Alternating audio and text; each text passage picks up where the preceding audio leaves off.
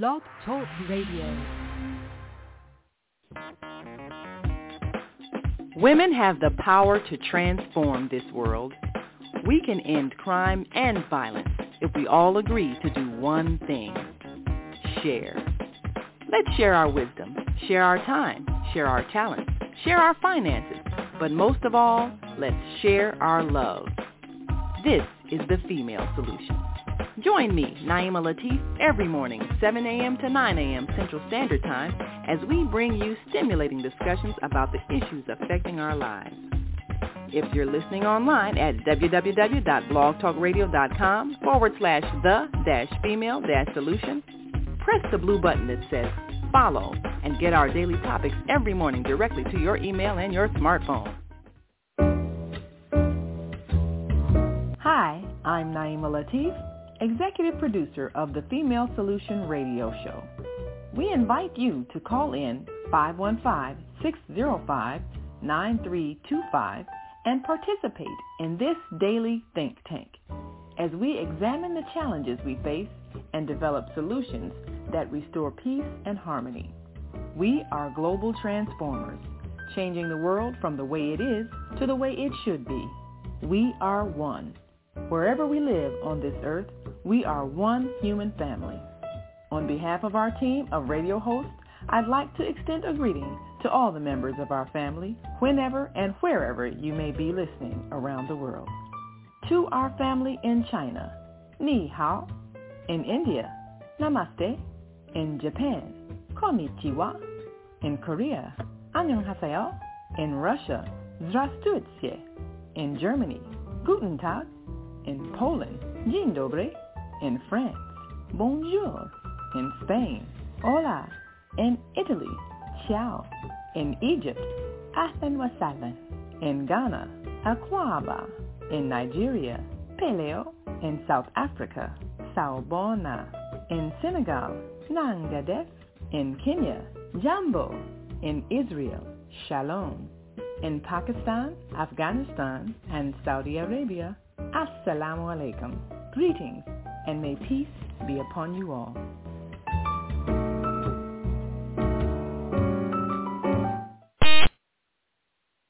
Wow. Welcome, everyone. We're so glad to have you here in the house today. It is a beautiful day. No matter where you are, we know that you are in the place that is that you're supposed to be. Yes, why not? I mean, why be anywhere else? That it doesn't make any sense. Why stress about what life has brought to you? The terminology, you make lemons you make lemonade when you got lemons. And let me tell you something. I know a lot of people like their lemonade sweet, but sometimes we can't have it sweet. Sometimes sweet isn't good for us. Sometimes that artificial sweetener is really not good. And then the natural, you just make do with what you have until you can do better. So I want to thank you all for joining me here, as well as our Executive Director, Ms. Naima Latif. You're here at the Female Solution as we come to you each and every day, providing you a solution or an opportunity to change what you're going through. And today, of course, you're with us here and Move Around with me, Deborah. And we've got a hot topic.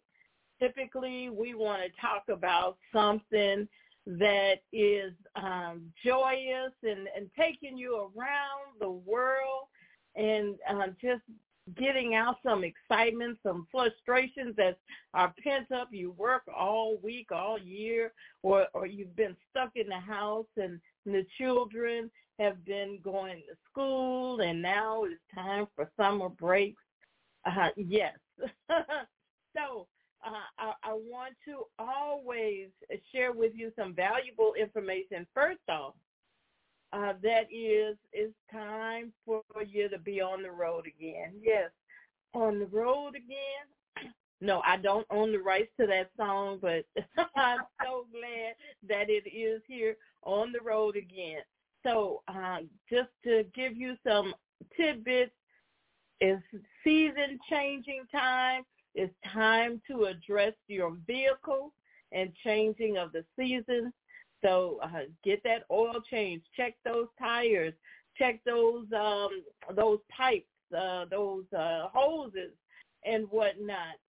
Make sure you maintain your business. You know, we've heard this week a lot on the statistics of folks driving vehicles. Their average age of the vehicle on the road is now 12 years. I remember when I had a vehicle that was 12, 20 years old, and it was challenging. But I did find out as I matured with having a vehicle that if you take care of that vehicle, it will take care of you. Wow. It is so challenging when you're out there on the road and you hear a little noise and you're like, oh, my God. Frustration sets in. What is that?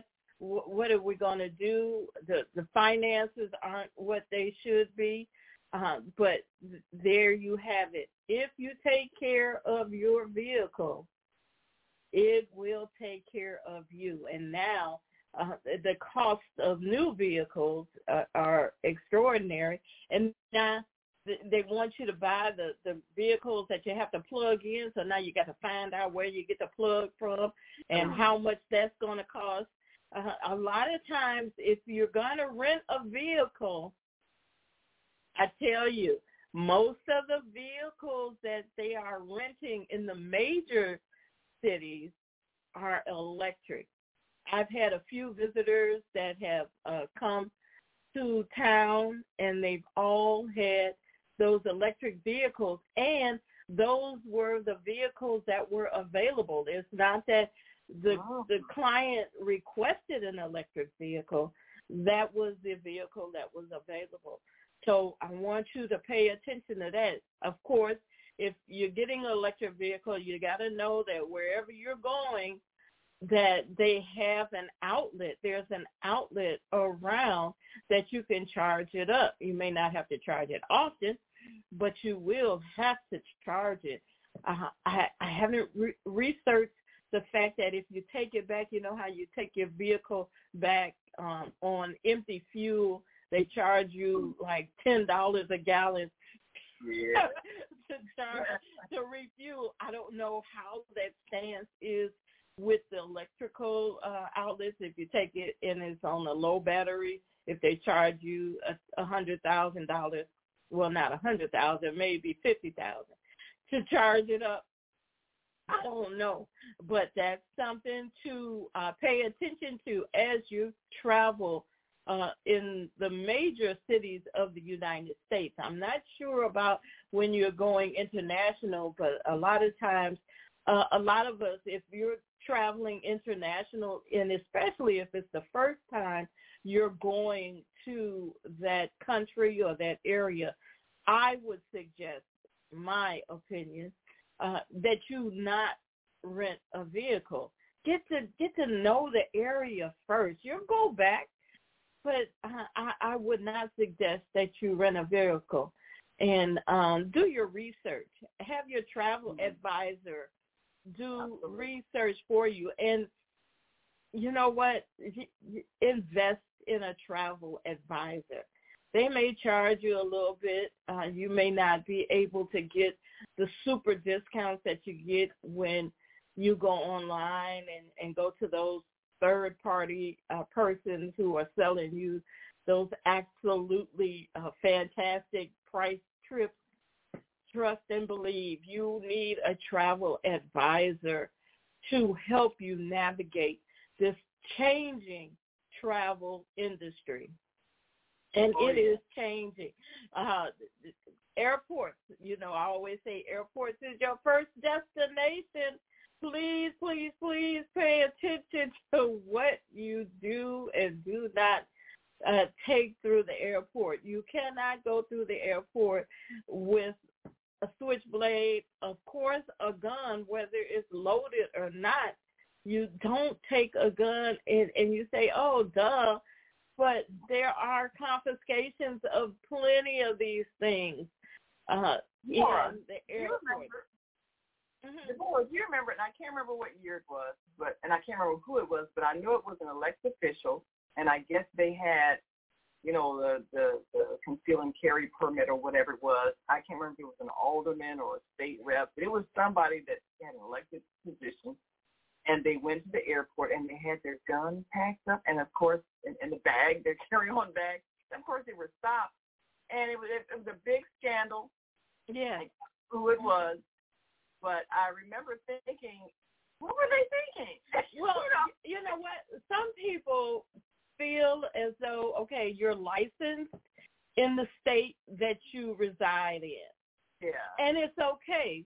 But when you start to travel, even if you're flying within the state, once you step onto it, you're no longer part of the state. That is federal. So if you are not a federal license to carry person, there is a difference. That holds true with if you're driving through each state.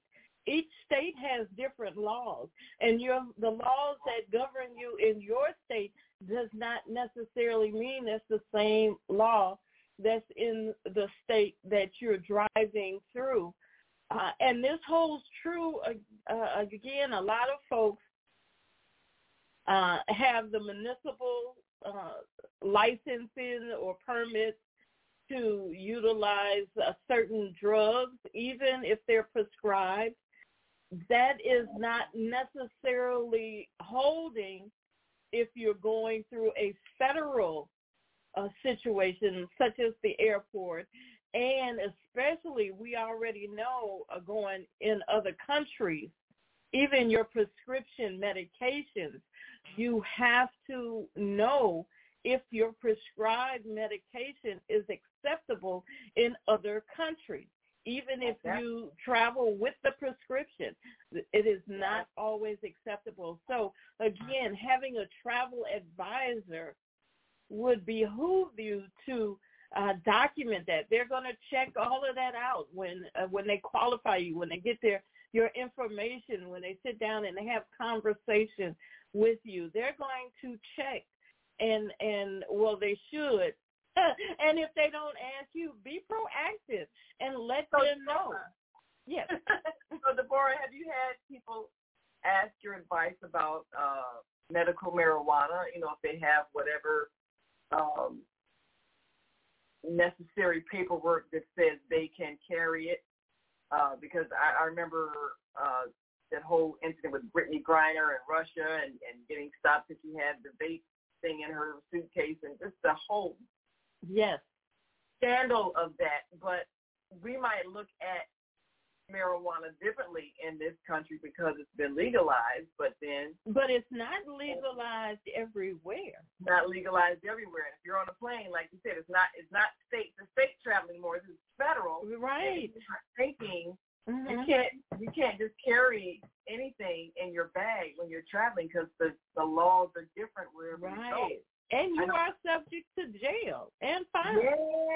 Yeah, that's something to know, because my sister and brother-in-law just came back from a trip to Israel. And, of course, you're talking about international travel to a country where there's a whole lot going on all the time. Big tourist place, but also a big place where issues going on. And so everything that you have in your bag is looked at as a possible explosive, That's right. So you have to be aware of, if you're going to places where there's a high alert for that kind of thing, something as innocent as nail polish remover could get you in trouble. I mean, you don't know. Yes, there is a website, travel.state.gov, that will give you updated information on where it is advisable to travel, what you can and cannot take.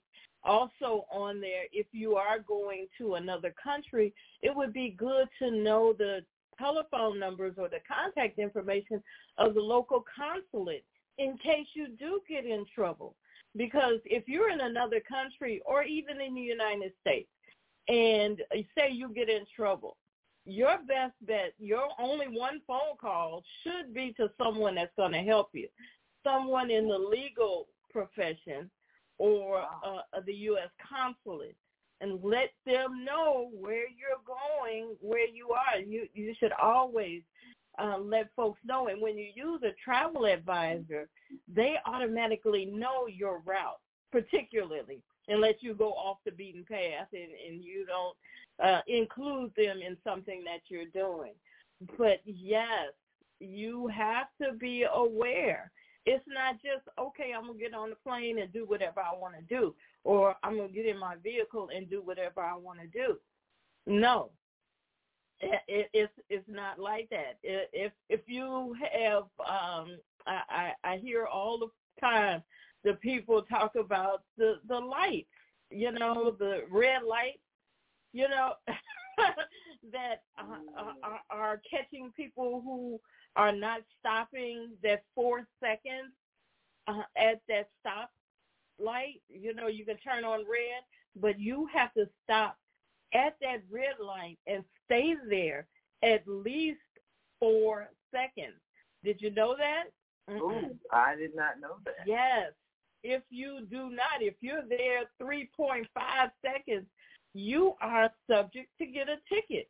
And that's not something that you can dispute unless you have some really fabulous numbers.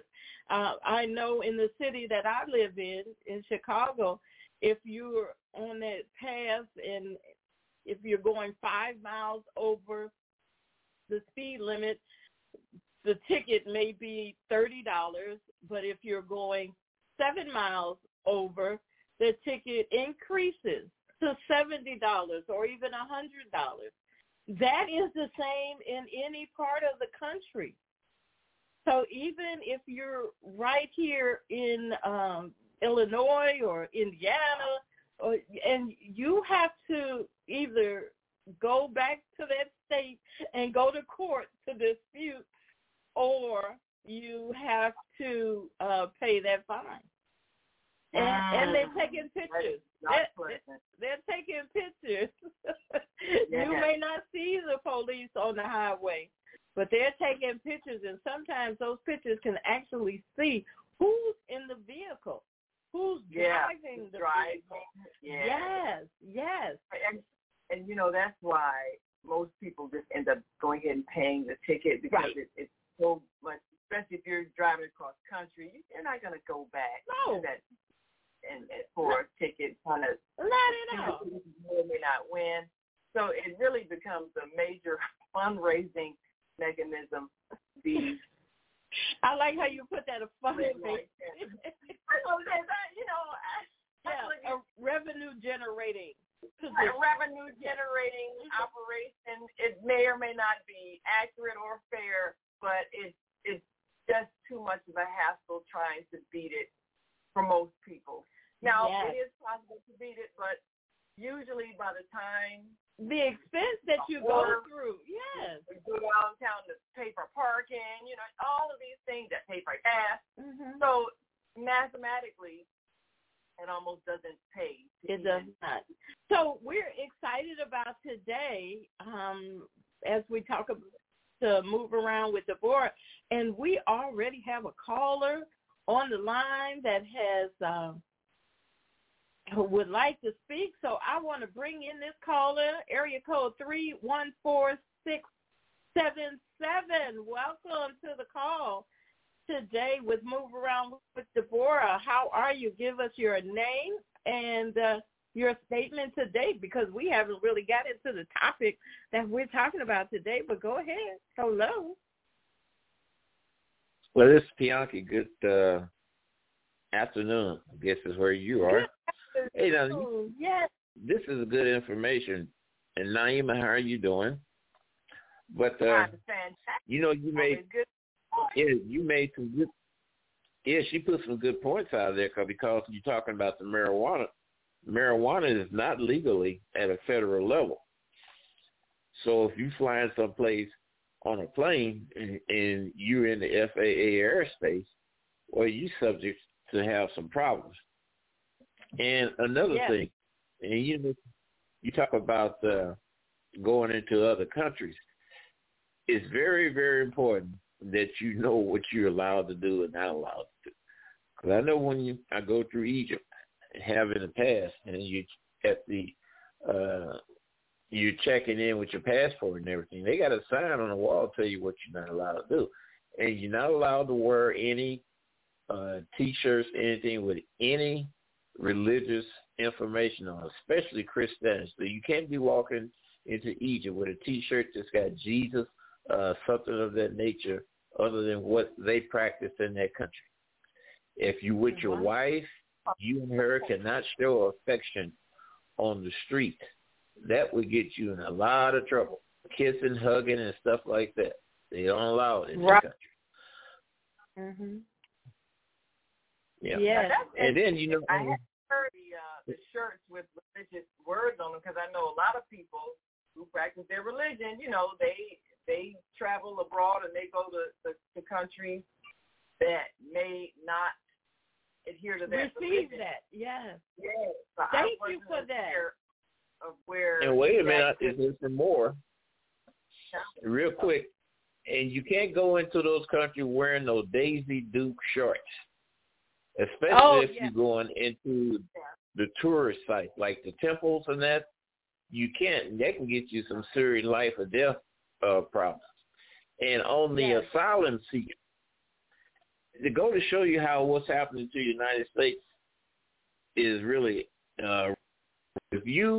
if any of us three would want to go to Honduras, for instance, to seek asylum, we wouldn't get a visa. That's unheard of. So you would show up at the airport or whatever and say you want to seek. Well, they're not going to let you come in the country. They're going to say you seek asylum outside to come in. You can't seek asylum inside to come in. Now, the thing in the United States is that they coming into the country, they should be seeking asylum at the nearest country where, for instance, if you're in Honduras, you can go over to Belize. Or if you're in one of those further southern countries, you can go down to the Panama, then go to the U.S. Embassy to seek asylum. But they come in here, and they're getting court dates, which may be 3 or 4 years into the future. Well, by that time, they don't have babies. And then if they don't qualify for asylum or refugee status, and they say, well, you got to leave, you don't qualify. Then they're going to holler, well, we have a baby that's a U.S. citizen. So that's what's happening here. Well, now, isn't it a fact that now they are not allowed to cross the border unless they have sought asylum in the country that they cross into, such as, for example, Mexico? Is that not the law? Well, Mexico, I understand in Mexico, they just allow them to pass through because, you know, you got these people that say that they world citizens have a right to walk through any country they want to, until they try walking through some place like China. But if you're a refugee and you're running away from persecution, well, you don't run 4,500 miles to the United States border. You just go to the adjacent safe country. If you're coming from, you know, one of those three, El Salvador, Honduras, and Guatemala, you would go to Belize or go down to Costa Rica. But no. You can see that it's a scam because they're coming all the way up north to the United States border. And a lot of times the reason they say that they are running is not truthful, but by the time the officials at the border run you through and check all that, it's just literally impossible. You got thousands of people show up. So it's a scam. Yeah, that now it's a scam to the degree of, how do you feel it's a scam? Explain that. I think that it should be done the legal way. Like if you and Naima was El Salvadorans, you would go over to Belize, which is almost practically right next door, you know, across the border, and you would seek asylum there from persecution. Why are you coming clean to the United States? And you know another thing, too, Deborah, you in the country undocumented, which is really illegal, you're not supposed to be working because you can't get a Social Security number. Only thing you can get is that I-10, and that's on the convenience of the IRS. And really, that there, it takes the place of a Social Security number. But the qualifier is that you're illegal and you're not supposed to work. And there's moves now, being that you are committing an illegal activity to confiscate your assets, just as if you was a drug dealer. Hmm. I'd like to throw this thought out there before we take a break, and maybe you can respond to this as well. When I look at the, refugee situation, there's many situations a person has to flee. Sometimes it's for political asylum. Sometimes it might be for religious asylum. I've seen where a lot of people had to flee because they were victims of religious persecution and were literally threatened with death. And they came to the United States, even though maybe a neighboring country might have been closer. You know, they were coming from Pakistan. I'm sure there were other countries closer than the United States of America. But I look at it like the fugitive slave law, when we had situations here in the United States where someone would escape from enslavement in the state where they were residing, which was a slaveholding state. But they didn't just go to the next state over that was a free state. Many of them would go all the way until they got to Canada, because the belief was, as long as I'm in this country, even though I'm escaping from where I was, it's not far away from somebody to come and retrieve me back to that situation. And I would think in today's time it might be the same thing, again, depending on why a person is fleeing. Is it for political asylum? Do they have people chasing them that are trying to take their life for whatever reason? Do they need to get far enough away where they feel safe? The reason why they would go all across the world to another country? I don't know, but just in making the comparison, if you feel like the people that you're fleeing would actually come after you if you were close enough to where you left, then you want to get as far away as possible. So that's why I think many of the people have chosen to flee to America. I could be wrong. Like you said, could be a scam. This place a lot of people trying to get to the wealth and all of that. But I would tend to think it could be because they want to get far enough away where they feel safe. So maybe, and then after the break, we're going to get a mayor that actually went to one of the places and talked to some of those who are seeking asylum. But what were your thoughts about that? Do you think maybe the reason why they're coming here is because they feel like they need to get further away? Well, you don't know. Suppose they are running away from being punished criminally. Maybe they were given a jail sentence. Yeah, many reasons they are running. And I do know, I understand what you said about leaving Honduras and going to Belize. But if they're leaving for monetary advancements, going to Belize is not going to help them, because the Belizeans. Well, here's another thing too. It's a beautiful country, but there's not much in the revenue aspect of people to sustain themselves in a livelihood as you travel to some those Southern American countries. Right. I hear what you're saying, and we should have a little discussion on this, because there's a lot more to it. But see, coming to the United States is a privilege. It's not a right, as Barbara Jordan, and both of y'all old enough to remember Barbara Jordan. She's a Democratic congressperson, black female from Texas. And she, in a committee, made that statement, which is very, very pronouncedly used today. Coming to the United States is a privilege, not a right. You immigrate to this country to make it better, not necessary to make yourself better. And I'm going to tell you the reason why.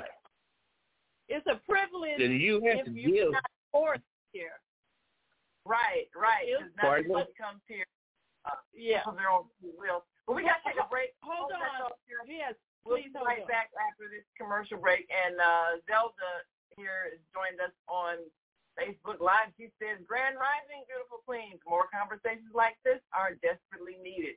And when we come back, we're going to talk about this because a lot of the protests that is happening in many cities across America regarding the people who are coming here seeking asylum has to do with the fact that there is a large homeless population that has not been given this kind of a welcome and offering of resources, and they've been at some point tax-paying citizens, and they're not getting the same level of concern. So that is something to talk about. Take a look at that. We're going to share with you a visit that newly elected Mayor Brandon Johnson made to Police District 12 here in Chicago, where many families are sleeping on the floor with their children. It's amazing.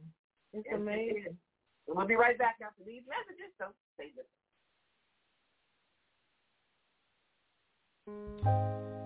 We have an opportunity to transform the whole global society in the next 50 years. 50 years from now, the earth will be populated by a new generation of adults, many of whom are yet unborn. Our mission is to nurture them in childhood with love, guidance, and protection, and to raise them in healthy, happy families. If we impart values of compassion, generosity, and respect for fellow human beings in the next generation of children, they will create a world where people can live together in peace. This is our goal. Be a part of the transformation. Get your copy of the book, The Female Solution. Go to www.naimalatif.com. That's www.naimalatif.com.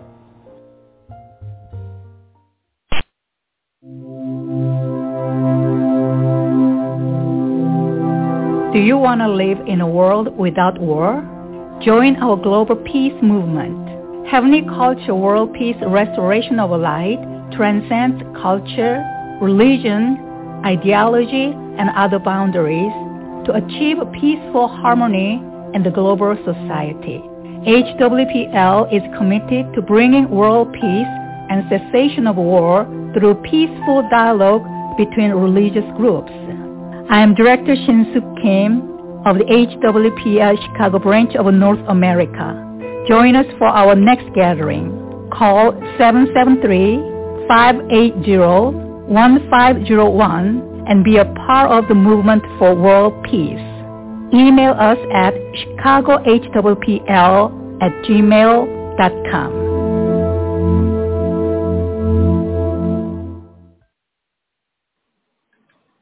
Hi, I'm Naima Latif, executive producer of the Female Solution Global Radio TV show. We are a part of the online network of Associated Internet Radio hosts. On Air. On Air empowers you with transformative news and interactive radio TV shows. This is such a wonderful time to be alive and to see our human family coming together as one community as a result of that powerful tool, the Internet. We can now talk directly to each other all over the world. There's no need for conflict or misunderstanding. There's no need for violence to solve our differences. We can talk to each other face-to-face until we reach an agreement. On Air offers a fantastic global guide to communicators from all over the world who are using their Internet platforms to inspire us to strive to be our best selves in order to become the kind, compassionate, loving people we were all born to be. Once we do that, we'll see planet Earth transformed into a place of peace. Subscribe to the recommended YouTube channels, Facebook pages, and podcasts created by these Voices of Enlightenment. On Air provides daily news briefs and a weekly magazine to keep you abreast of events and opportunities. On Air news affiliates in television, radio, and print share information, insight, and interviews with notable personalities. Go to onaireverywhere.com for a daily dose of uplifting news. We're on air everywhere, online all the time.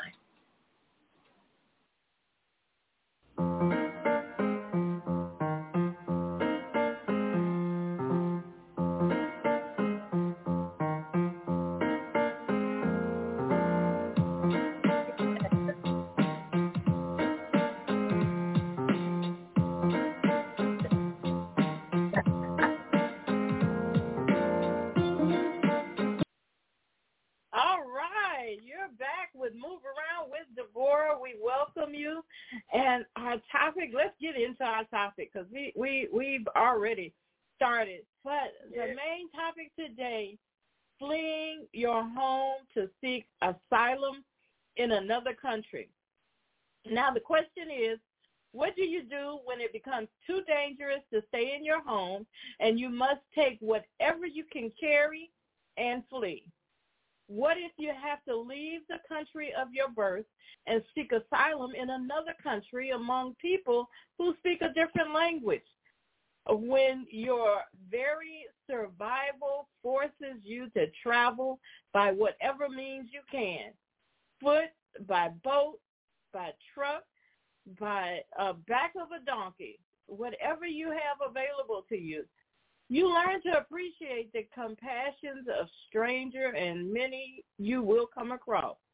Now, today we are going to talk to hopefully some of the elected officials here in Chicago, but if you are in anywhere in the world, because this is a line that is open to the wide world web, and you find yourself in the middle of a controversy regarding immigrants who have been transported to your city or your town or your country and are seeking asylum.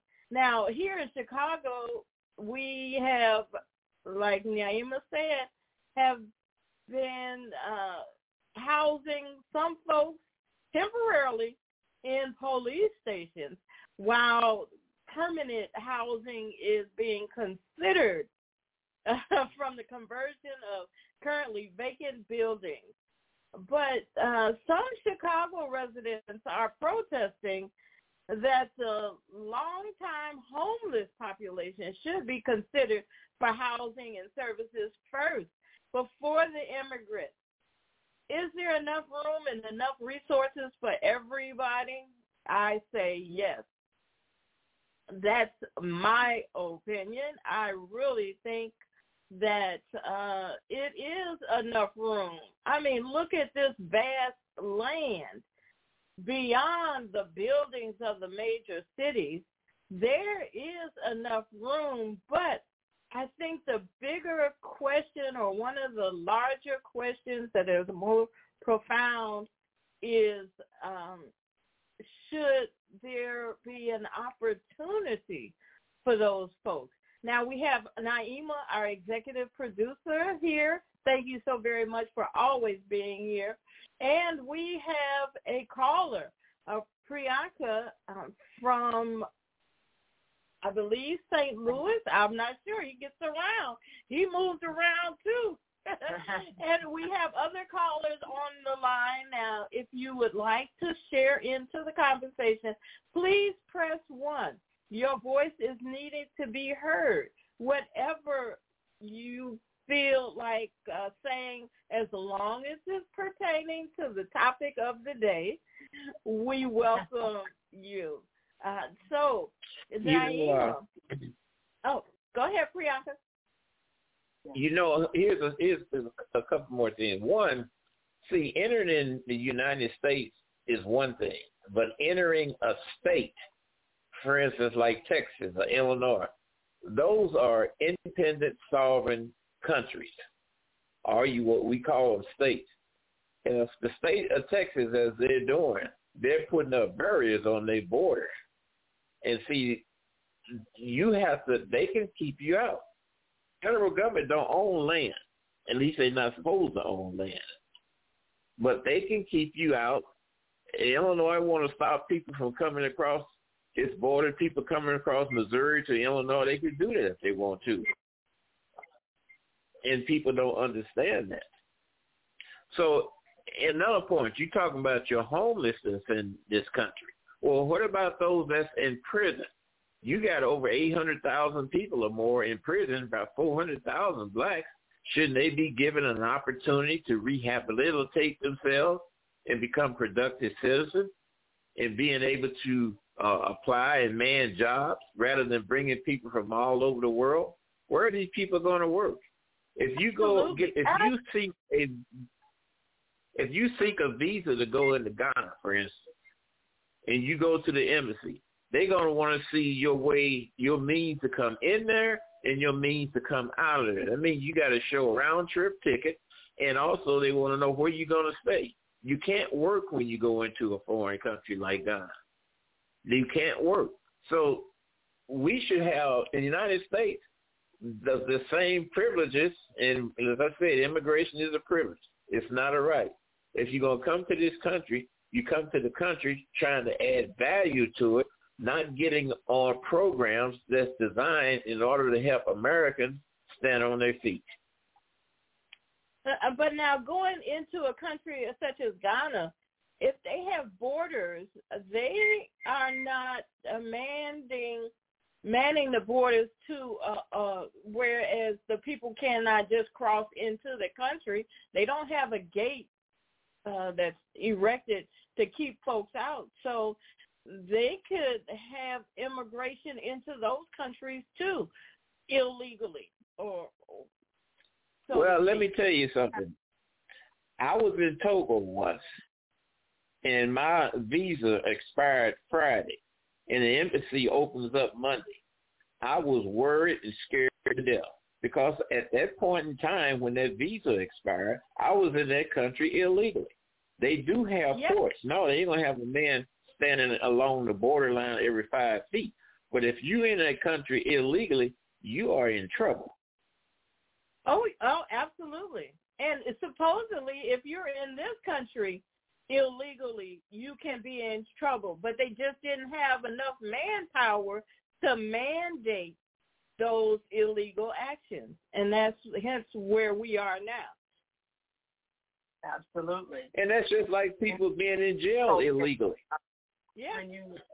When you are somewhere, and of course that was Yangi that was giving us that insight. But the thing about the question of whether or not people who are forced to flee should be given asylum is really a humanitarian issue above and beyond, I guess, a legal issue. Yes, there are legalities.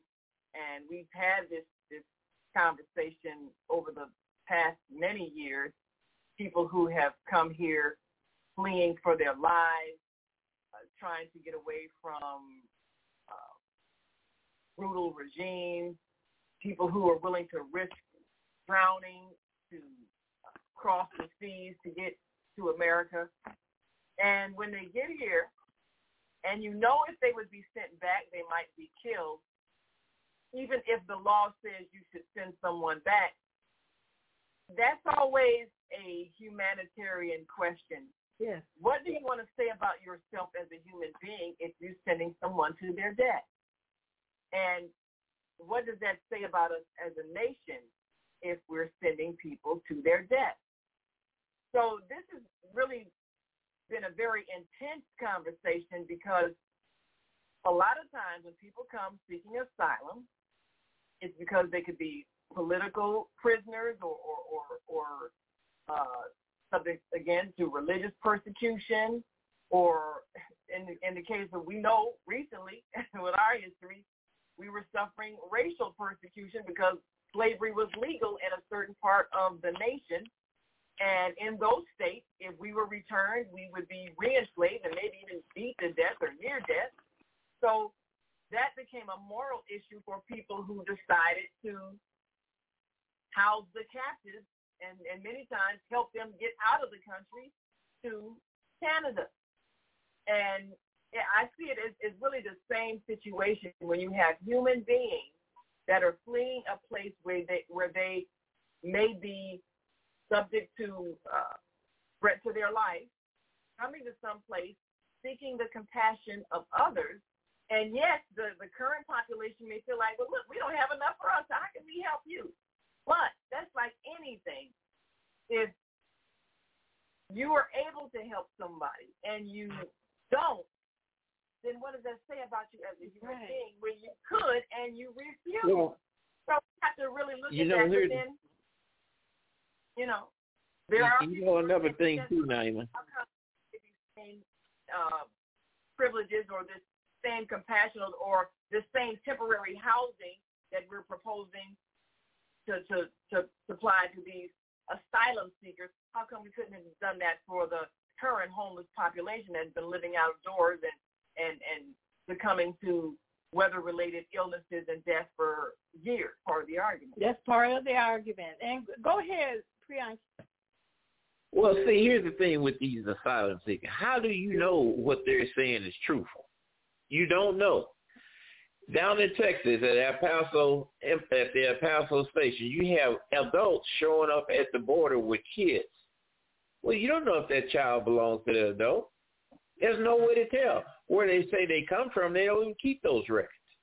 And another thing, there's been a lot of children that are assigned to these adults. They've been paid. The families are being paid. They show up at the border, and because of the sentiment and the outcry about children being put in cages and so forth, blah, blah, blah, well, they let them in. That child would call a phone number. Somebody here would come meet the child, put them on a plane, send them back down to Honduras, and they recycled all over again. That have been documented to have happened.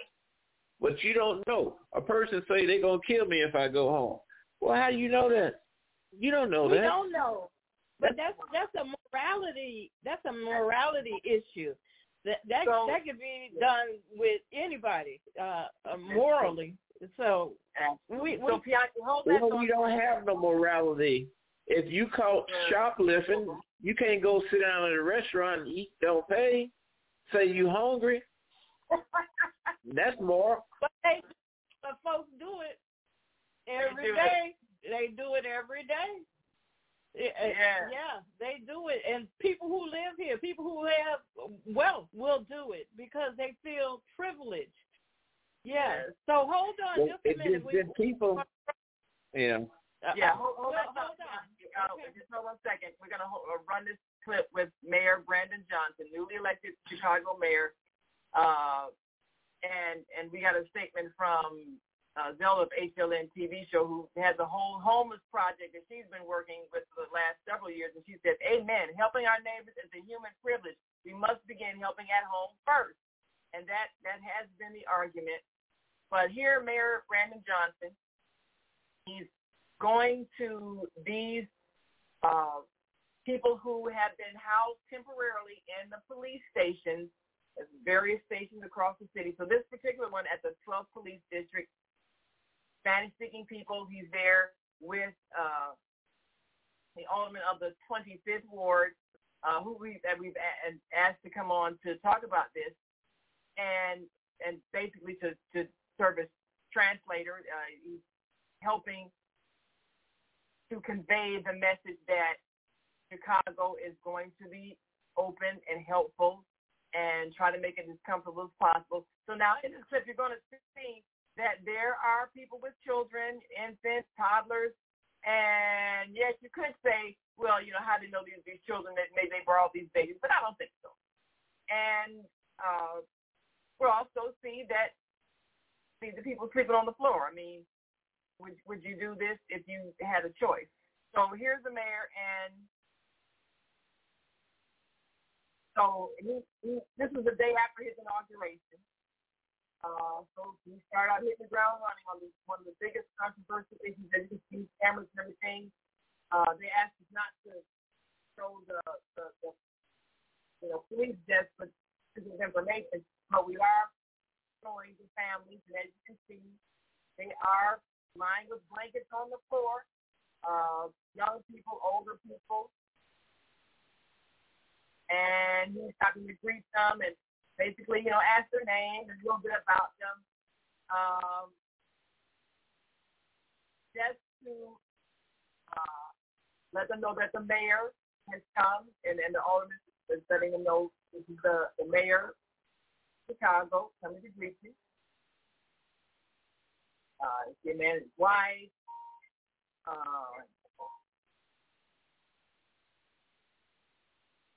And, you know, for the most part,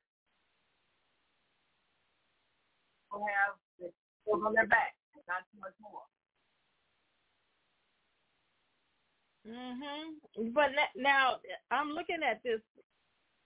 They didn't have the cameras on him when he went down to Tent City. Mm. Mm. I'm just saying. That's interesting. That's interesting. You know, and I think that when they do start opening up these buildings and these facilities, that they open them up collectively for both the homeless and the immigrants. They need to intertwine. They should not just be for one group. I mean, the immigrants, they're homeless as well. So they should be labeled as such. Asylum seekers, okay, that's another level. But they're all homeless, so everybody should be in there. And when they open up these buildings, who's going to manage the building? They're just going to open up, throw the people in and say, you all go for yourself. No, somebody's got to manage the buildings. ComEd and who is that? People's Gas got to get involved. You know, that's the thing. It's so many. The water, the city, the water department's got to get involved. The sewage has to get involved. You know, the trash collectors, the food pantries. Everybody's got to get involved. So just opening these buildings is not going to solve the situation. You have right. to have a lot of components in place, and then you've got to have regulators. Who's going to be the overseer? Who's going to manage all of this in each building, for each floor? Yeah, it's a lot to it. But I think that if they do, when they do open up these units to people, it should be open to anyone who wants to come in, whether they have come off of a bus from wherever, or if they came over from another direction. You know, I've heard people traveling the waters in refrigerators. Can you imagine putting refrigerators together, piecing them together with the duct tape and traveling, floating from, you know, wherever they got dropped off at? But I think this opportunity should be available for everybody. And if we should all come cohesively together with that. Well, I think that's a major point. If we are going to open up buildings for people, the same arguments that they've been making against opening up the buildings for the homeless, you can make the same argument here. Like you just said, who's going to supervise this? How do you keep families safe? You know, a lot of times in shelters, children are not, right. You don't know, people get attacked, molested, stolen from. Now, here's a lady with a young child, you know, little toddler, and she's explaining her situation. And Priyanka says, who's to say that that's her child? In my life, Priyanka said. You know, I remember the movie, The Titanic, where the man, you know, it was just women and children on the boat, but the man grabbed, the man of privilege, he wanted to get on this boat. So he grabbed the child that was in the corner, like it was his, you know. They themselves grab a top. Exactly. You know, and I mean, you don't want to believe people do that, but people do whatever they have to. If they now, this area, I guess this is in 25th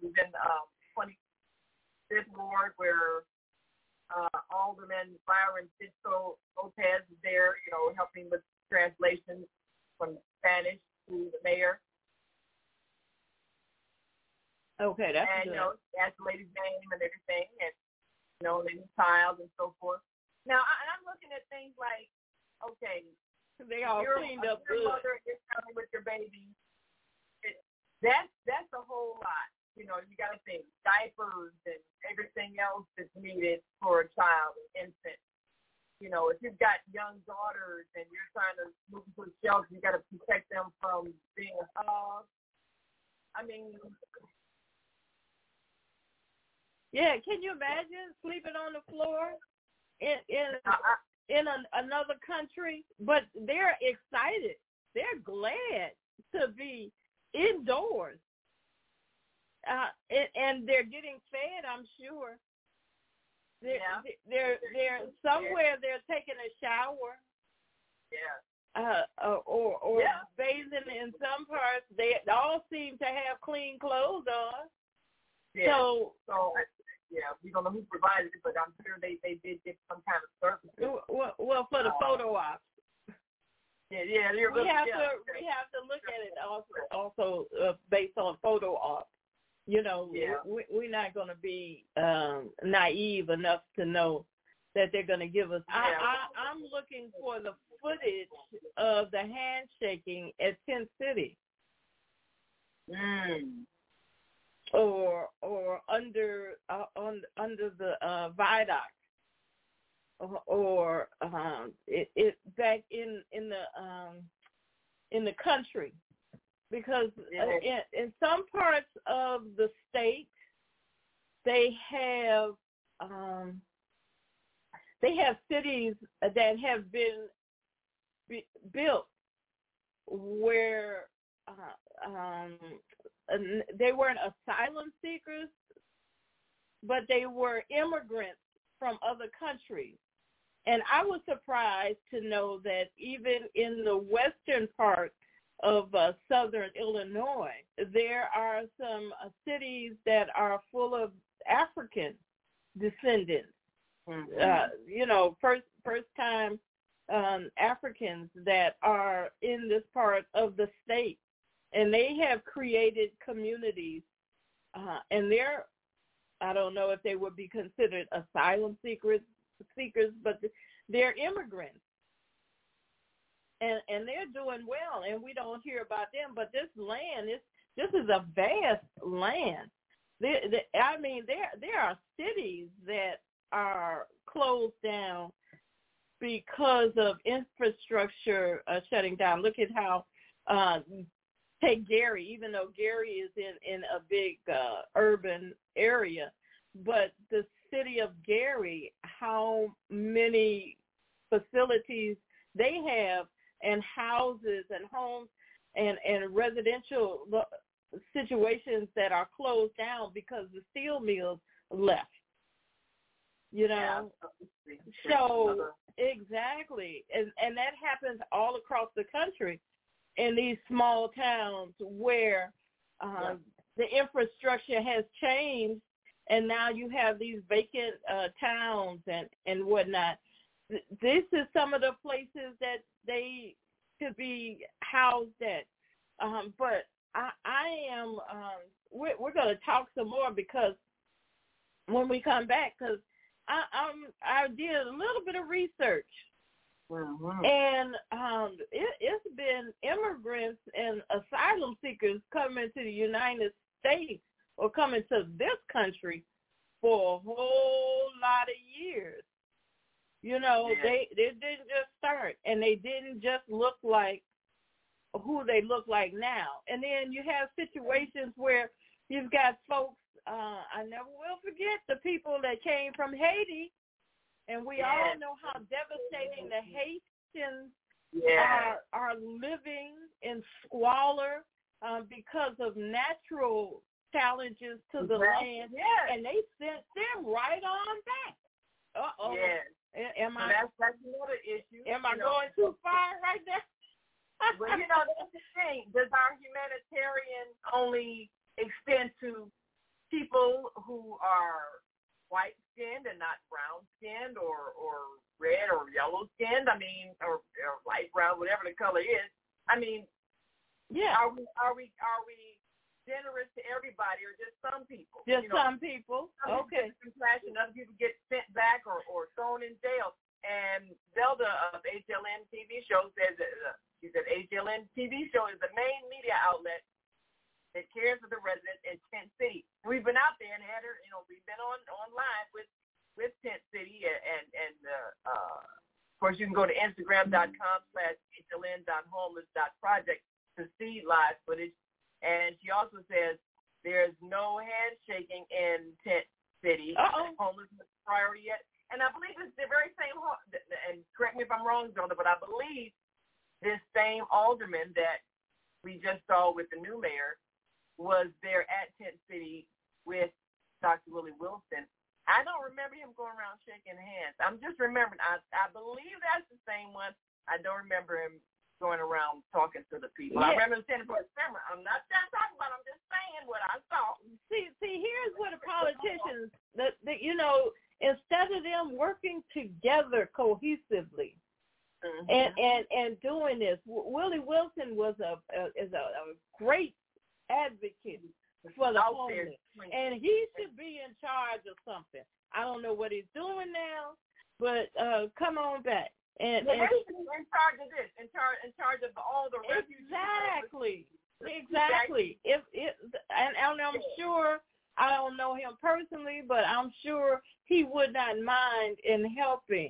Let us stop being the crabs in the bucket, okay? It's time to go to our next break. And Joe said HLN delivers food resources every Thursday to the homeless. Special thanks to Andrew Nelson Bay, who gave us bean pies to share. Yes, thank you, Andrew. All right, thank you, Andrew. I would like for Zelda to give us more information on how folks can reach out to the homeless and what their needs are. So when we come back, she's going to talk about that or share that with us. We'll be right back. In case you want to join us live, Phil. Yes, please.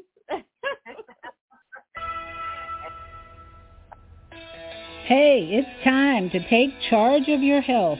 I'm Viata, your holistic life coach, and every Friday morning at 8 a.m. Eastern Daylight Time, I'm here on the Female Solution to empower you to make choices that will assist your evolution to abundant health. I'm also blogging every Sunday evening at 8 p.m. Eastern Daylight Time at Soul Purpose Healing, where I bring you a spiritual chiropractic adjustment to bring you back into alignment with our Creator's love, compassion, and wisdom. Join me every Friday morning at 8 a.m. and Sunday evening at 8 p.m. for a time of unity, enlightenment, and love vibration. Shalom.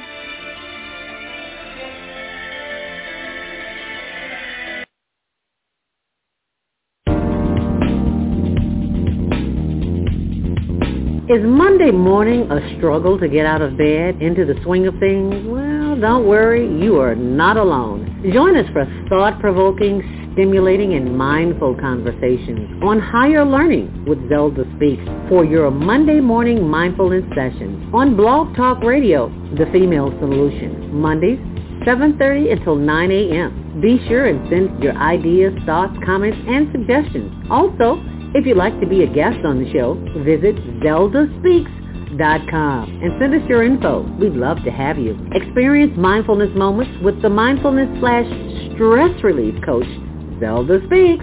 And thanks for sharing the mindfulness moment tip of the day. Stay on purpose, stay empowered, and stay tuned to your next session of mindfulness on Higher Learning with Zelda Speaks. Make it a mindful day. And thanks for listening.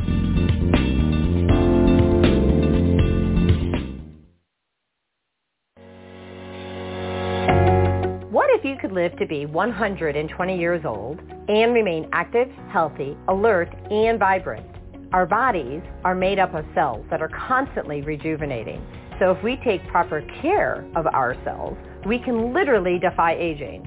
Join us every Tuesday from 7 a.m. to 9 a.m. Central Standard Time to learn about cell care from Susanna Essentials on the Female Solution Blog Talk Radio Show. Learn how to help your body and your cells feel rejuvenated each day through proper nutrition, sleep, frequency medicine, and many unconventional methods of self-care. I'm Jody Susan. Join me and my amazing guests by calling in at 515-605-9325 and press 1 to speak. We'll help you achieve a breakthrough in your health today.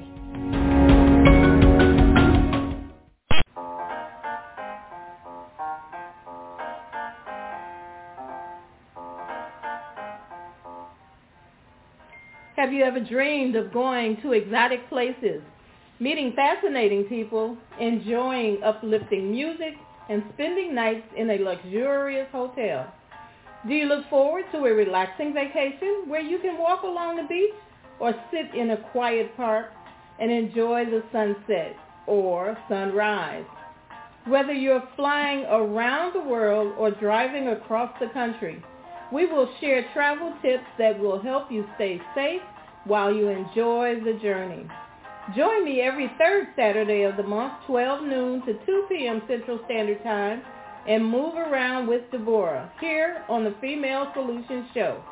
Call in and comment 515-605-9325 and press 1 to speak. All right. Thanks all for being here, for sticking around. If you have a comment, and we want you to get involved with this conversation. We hear about it all day long on the news, people who have privileges for television and the radio. Here's an opportunity for you to voice your opinion and give us suggestions, maybe help out. Maybe you have the solution. We here at the Female Solution look for solutions to help the world navigate their life. And we know that everybody has to have some kind of input.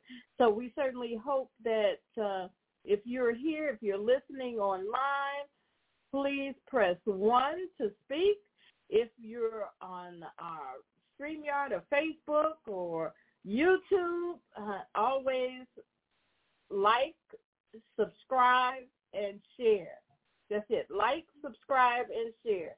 Like, subscribe, and share. Call in 515-605-9325, 515-605-9325.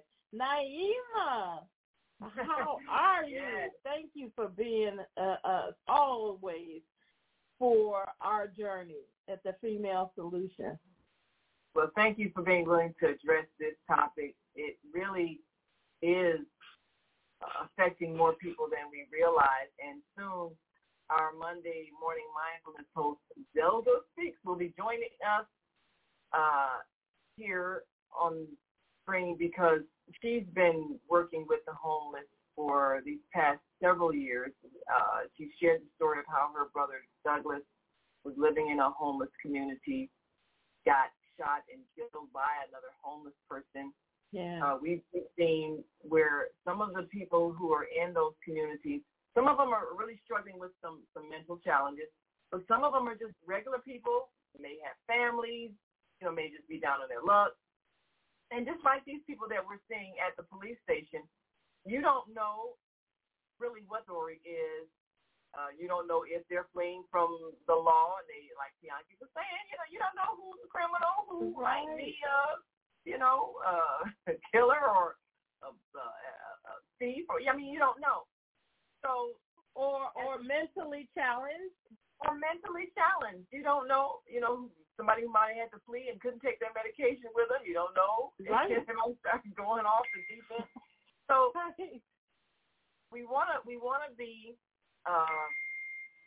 Want to be humane, but we also have to be cautious.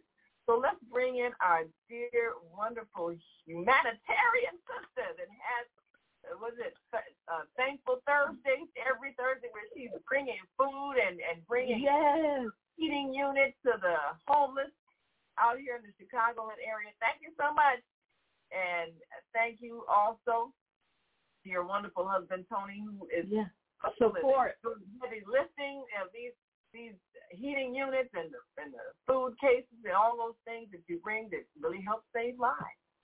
Thank you for having this show because this is information that we all need to hear and need to be talking about, because we can't put all this on Brandon. This was a mess he inherited, right? And it's now up to us. We can't wait on government, because we see what government is collectively. So we got to do this together, and we have partnered with the Obliging Care Network to show you how serious this is. This is a young lady, Ozell Ross, who works full time taking care of patients. And when she gets off work, she goes home and puts together what needs to be done for the next week, so that she can go out and take care, feed and clothe the homeless. Okay. Mm. Oh, wow. That's dedication. That's dedication. I grew up. Yeah. And the asylum seekers, let us be clear, anyone who does not have a home, a housing, they're homeless. So they're homeless just as much as our homeless who have lived here forever. You know, and there are different reasons why folks are homeless. I know Priyanka has spoken about those folks that were incarcerated and how we don't, the penal system does not educate, does not help those who are about to be released, you know, and give them the tools to be able to sustain their livelihoods. And then we've got the folks who own these properties who just take a jackhammer and just jack up the rent because they can. Because they can. So now you got folks that can't afford to live anywhere. You know, you have to live in your vehicle. You have to live under a tree. And, you know, every day live in their cars. People who go to work every day, because live in the car or on a lot or just wherever they can get a bed or sleep. Right. And if you're living with someone that's not your home, you're homeless. Right. So you're living with someone. You're fortunate enough, but you're on the couch or whatever. In the basement. Yeah. You're still in a car, in the backyard, in a car. Yeah. So collectively, we have to do something. It's not just on one somebody. Stop doing this. Yeah. Because that's what's going to happen. Because you got these coming back. Stop doing that. Yeah. Because you know that's what's going to happen. People who are watching the mayor go around these places will be angry and then want to cast their anger at him for saying that he wants them to feel welcome. But like you said, Zoe, he didn't start this problem. It was on him when he got in office. All of these people driven to Chicago and dumped here. And what are we supposed to do? And so you don't want to look like a cruel person, or you don't care. But there is the fact that we've got all of these people that we have not been given any compassion to. They've been sleeping out on concrete for years. So you know what I would like to see happen in terms of legislation? Maybe something we can pull together and get, you know, one of our elected officials to present it to city council or state legislature or whatever, maybe both. But I've seen the problem from both sides, because I've got a lot of friends in real estate, and, you know, you buy a multi-unit building, it's income property, and then you get renters. Then something happens, somebody can't pay their rent. Well, that means you can't pay your mortgage because you're depending on their rent to pay your mortgage. And I've seen them have to go through court and try to get families out, and they're angry because people aren't paying their rent. But people don't withhold rent on purpose to make you suffer. If they're not paying, it's because they don't have it. So maybe there's some kind of emergency funds you can give to property owners so that they can let the people who are going through an emergency situation stay there until they can get on their feet. Maybe there's a way we can do that so that everybody can still get what they need. Because the person who owns the building, they still got to pay the bill. They still got to pay the lights, gas, you know, everything else to maintain it. They've got to do repairs. So they need the rent money. But throwing people out because they can't pay rent, well, then the place is vacant, so you still don't have rent. You still don't have rent. Right. You still don't have rent. So, and then look at the squatter situation. Look at all the homes. you know, an empty place and just, okay, I'm going to make this my house. Right. That's that problem. But that they are being creative enough to having somewhere to live. You know, so. Now, you have other things. You have abandoned buildings that have been used as places where folks get dragged in and you find a body later on or whatever, or a place where people gather to shoot up drugs, and that's also dangerous. So you have a lot of unsavory things that empty buildings are being used for. So it would make sense. And then we're paying taxes on. We are paying taxes on. Yes, we're paying taxes for unused buildings, unused schools, unused centers, and all of that, because a whole lot of places became empty after COVID. And that's why the taxes went up in the city of Chicago.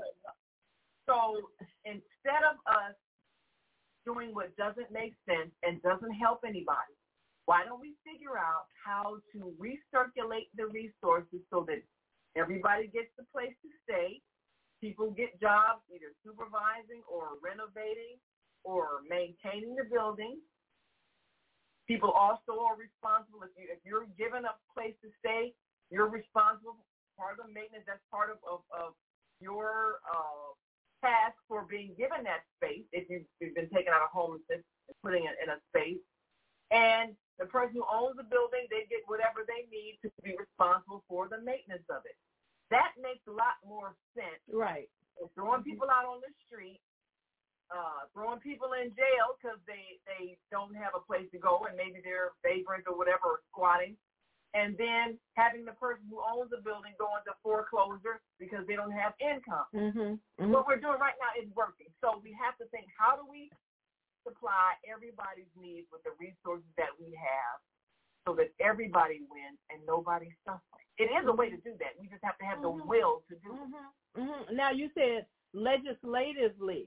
Well, that's why you put people in office to do those types of things. You vote them into office. Now, if you don't vote because you feel as though your voice is not being heard, because you didn't vote. So the person whose voice was being heard by those powers that be, they're the ones that got their people in. So they're doing what they want them to do. Right. So until you understand the logic and stop get out of your own fusion, we're still going to continue on with the same cycle and not improve in any and not have to wait for legislation. We'll have to do what Zelda is doing every Thursday, every day, actually, not just Thursdays, because she works feverishly every day towards helping the homeless in some way. That's what we have to do. And she's not in a legislative body. So we have to stop just allowing the politicians to make a decision. So now that brings up another question, and maybe we can go to our callers and get their responses on this. But is there a way we as citizens, as organizations, as concerned individuals can work with those property owners who may have vacant apartments or vacant buildings and say, look, in exchange for you opening up your building, we will, our members will provide either supervisory or assistance with, helping the residents get the services they need, so that if you just provide a roof over their head, then, our organization will assist them and whether providing places where they can get clothing or food or health care, we'll hook them up with other agencies if you will do your part and just provide the place for them to stay. Yes. Is there a way that we can negotiate with Commonwealth Edison and People's Gas to provide service? It costs money. Who's going to pay the liability for that? Priyanka, you have a comment, and let's open up the mic for 702-505 just in case they're pressing. Let me ask you a little comment. you had American workers that was fired from their job, didn't have income, they lost their car, lost their home because they wouldn't take a COVID shot. Now you got hordes and hordes and hordes of immigrants, illegals coming across the border, and they ain't had no shots, no inoculations whatsoever, no measles, no chicken pox, no mumps. Matter of fact, in a Mexican town down there on the border, New Mexico, they had an outbreak of measles. Measles was eradicated here in the United States years ago. Yeah, they were eradicated. And you hear about these people being homeless and you kicking Americans out of their homes. Right. So what solutions do you have that may be available? People coming to this country have to come legally. You don't know who's coming. You may have established a fifth column of terrorists. You don't know that. That's right. That's right. So how do you not how do you block the people gaining interest illegally into the country? How do you block their accessibility? You put a wall across the border like the Bible says in many cases. And another point, the United States give aid to these very countries in the tens of millions of dollars every year in order to alleviate the problem that they say that they are escaping from. That's how you know it's a scam. They're not escaping those things. They come in here because they want to have a job and make a U.S. dollar that goes much, much further in their country, send the money home, build up businesses for their families, then they go home, and they live a life around it. They never would have done it if they were staying in their country, whereas Americans are still sleeping on the streets. Veterans that fought in our war to protect us and provide us with our liberties are being put out on the streets for these to make way for these illegals. That is totally asinine, people. And also, if people feel so dedicated in this, take a family into your house. That's a simple way, and feed them. Take them into your house and feed them, then you don't have to worry about Brandon, your mayor, turning warehouses into living spaces. They can sit in your house, play on your PlayStation, and watch your widescreen TV. That really is a solution that is viable. You know, sometimes when students go abroad and they stay in the home of a host family, because, you know, you can apply to be a host family if you feel like you would like to house an international. People can do the same thing with homeless families. You can have people that are agreeing to be a host family for somebody who's homeless. If you've got space, you've got a lot of couples that their children have grown, gone away, and they got space and nobody's, you know, got empty bedrooms. You know, you can do that. Now, the thing is, though, you have to have a mechanism, like you say, you know, you got to have some kind of background check mechanism or something to make sure you're not inviting a serial killer into your home. There has to be some kind of guidelines where, you know, no drug use, no, you know, irresponsible behavior where you can endanger people, like, you know, smoking in bed while you sleep and set the house on fire. Matter of fact, one of our listeners told us a story about how she helped this homeless man who was living under a bridge. She invited him into her home, had, you know, nice big home out in the, you know, southern suburbs.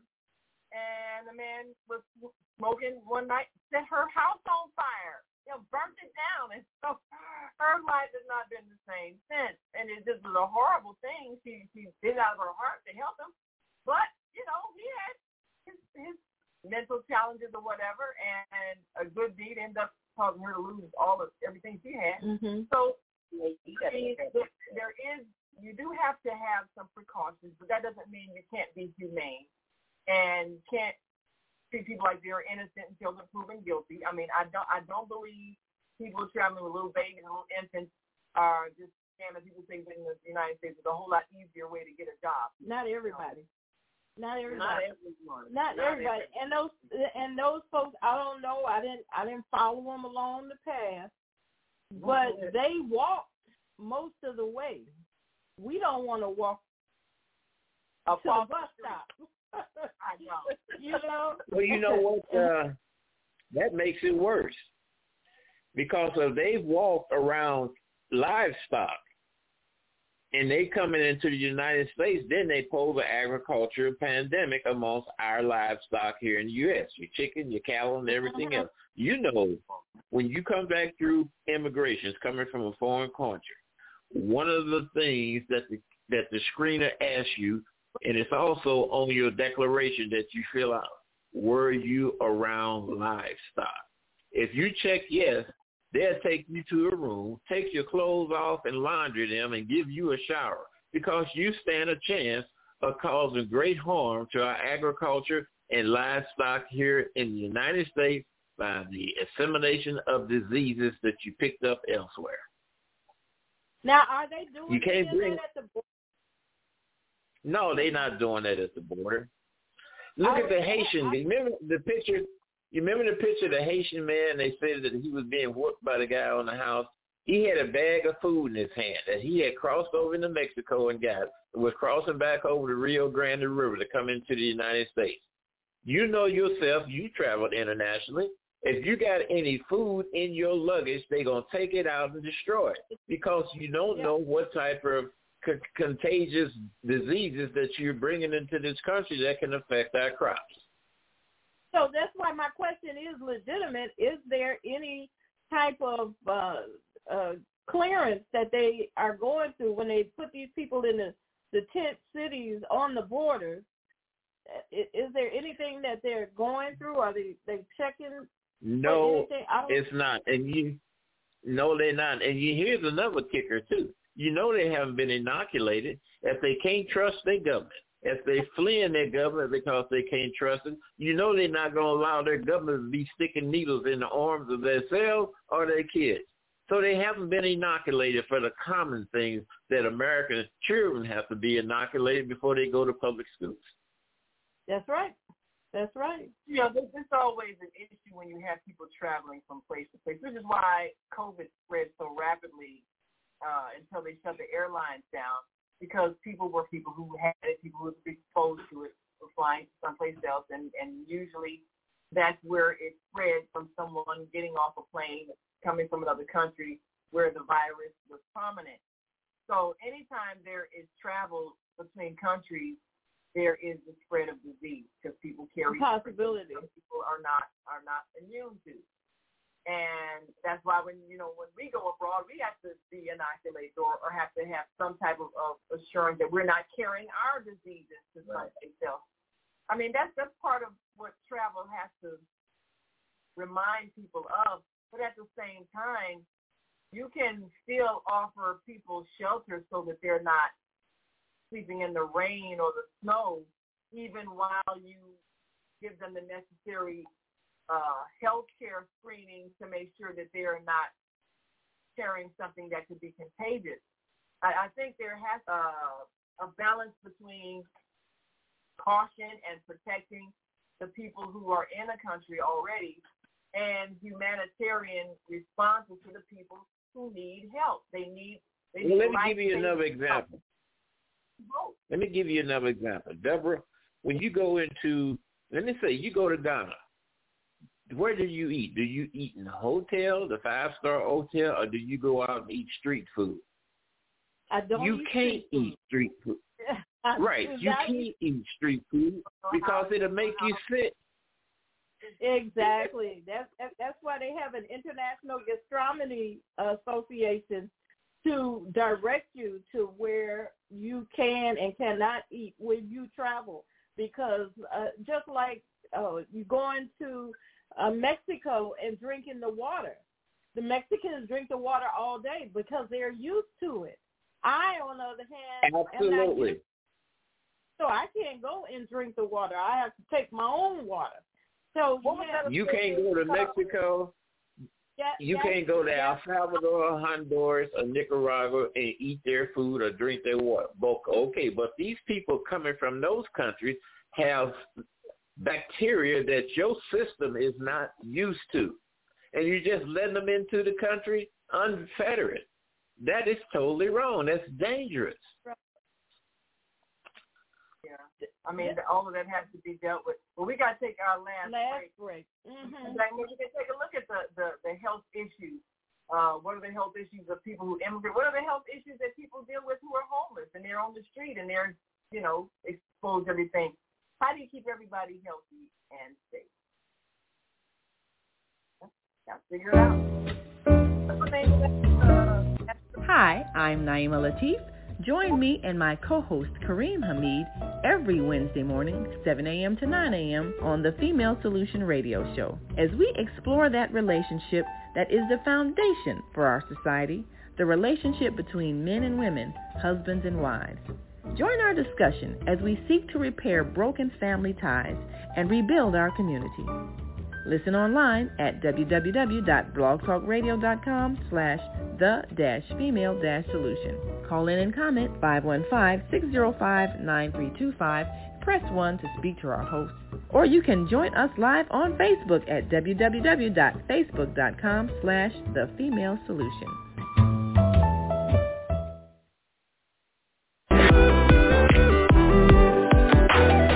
Tune in to Soulful Solutions with Dr. Debbie Green on Thursdays at 7 a.m. Central Standard Time and 8 a.m. Eastern Standard Time to hear great topics and stories on grief and turn it into victory. Join Dr. Debbie Green to listen to stories of triumph and learn how to overcome. You are not alone in your life, and there is hope in the darkest hour. This is your time to learn strategies and solutions to improve your life. It's your time.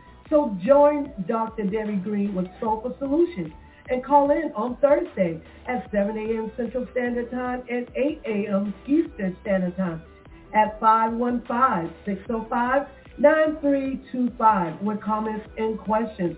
Look to hear from you real soon.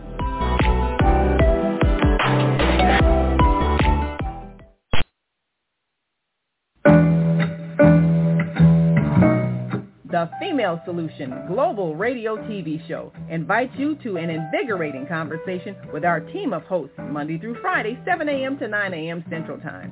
Start your week with Monday Morning Mindfulness with Zelda Speaks. Tuesdays, Self-Care with Jody Susan. Wednesdays, Repairing Broken Families with Naima Latif and co-host Kareem Hamid. Thursdays, Soulful Solutions with Dr. Debbie Green.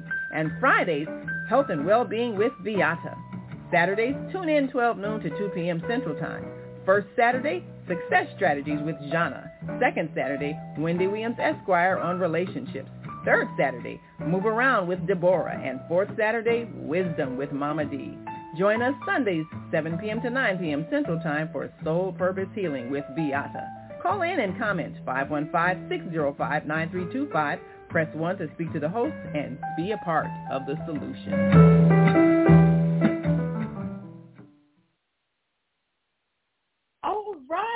Welcome back. I was trying to determine how to find the proper website for the gastronomical. That's the stomach, you know, issues with the stomach. So there's an association that is structured for when you travel for different restaurants.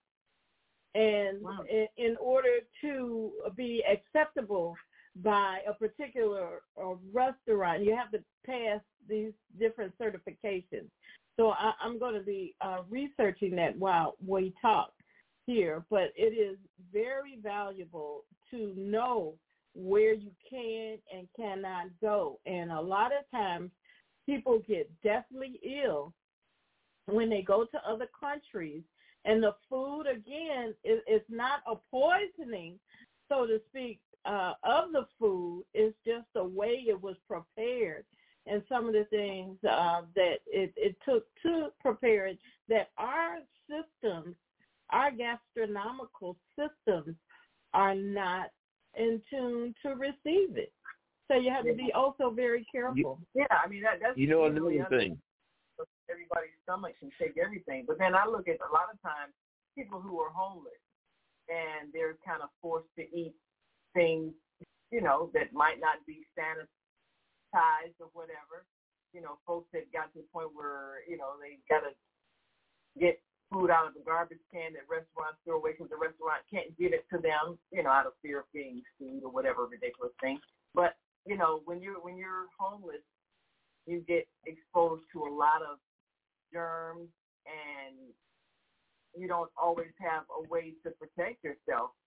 And for those people listening, we want to let you know, of course, if you really want to help the homeless, get 4 people on your block for community or job to chip in and buy tickets to the first Homeless Benefit Gala, June 3rd, 7 p.m. to 12 p.m.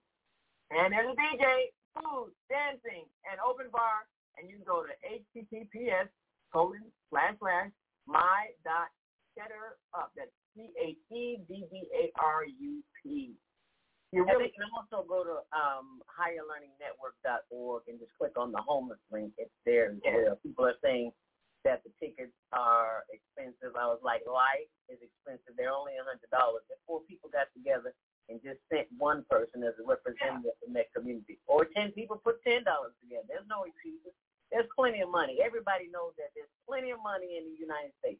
It just depends on what you want to do with it. Yeah, I mean, that's what a fundraiser is. It's to raise funds. So you set the ticket price so that you can generate significant revenue with the ticket sales. That's the whole purpose of it. And I know this lady, Ozell, well, I've been knowing her for years, and I had no idea that she was doing what I'm doing. So my cousin called me and said, Ozell be trying to get in touch with me. I was like, hey, Rizzo, get in touch with me because you know you got my number. So we finally hooked up. And I was like, girl, you've been doing, as long as I've been knowing you, you've been doing this and you didn't tell nobody. What's the problem? Okay, so now I'm telling everybody. Yeah. So those that are watching, you tell everybody. You can't come, you tell somebody, tell so on, and somebody, so on and so on and so on. Because we all know somebody who knows somebody who knows somebody who got some money to buy a ticket, and we also know somebody who's home. Absolutely. Service is the price you pay for the space you occupy on this planet. So wow. The question is, how will you be of service today? Absolutely. Ask yourself that question and share this with somebody. And thank you for sharing. Thank you for sharing.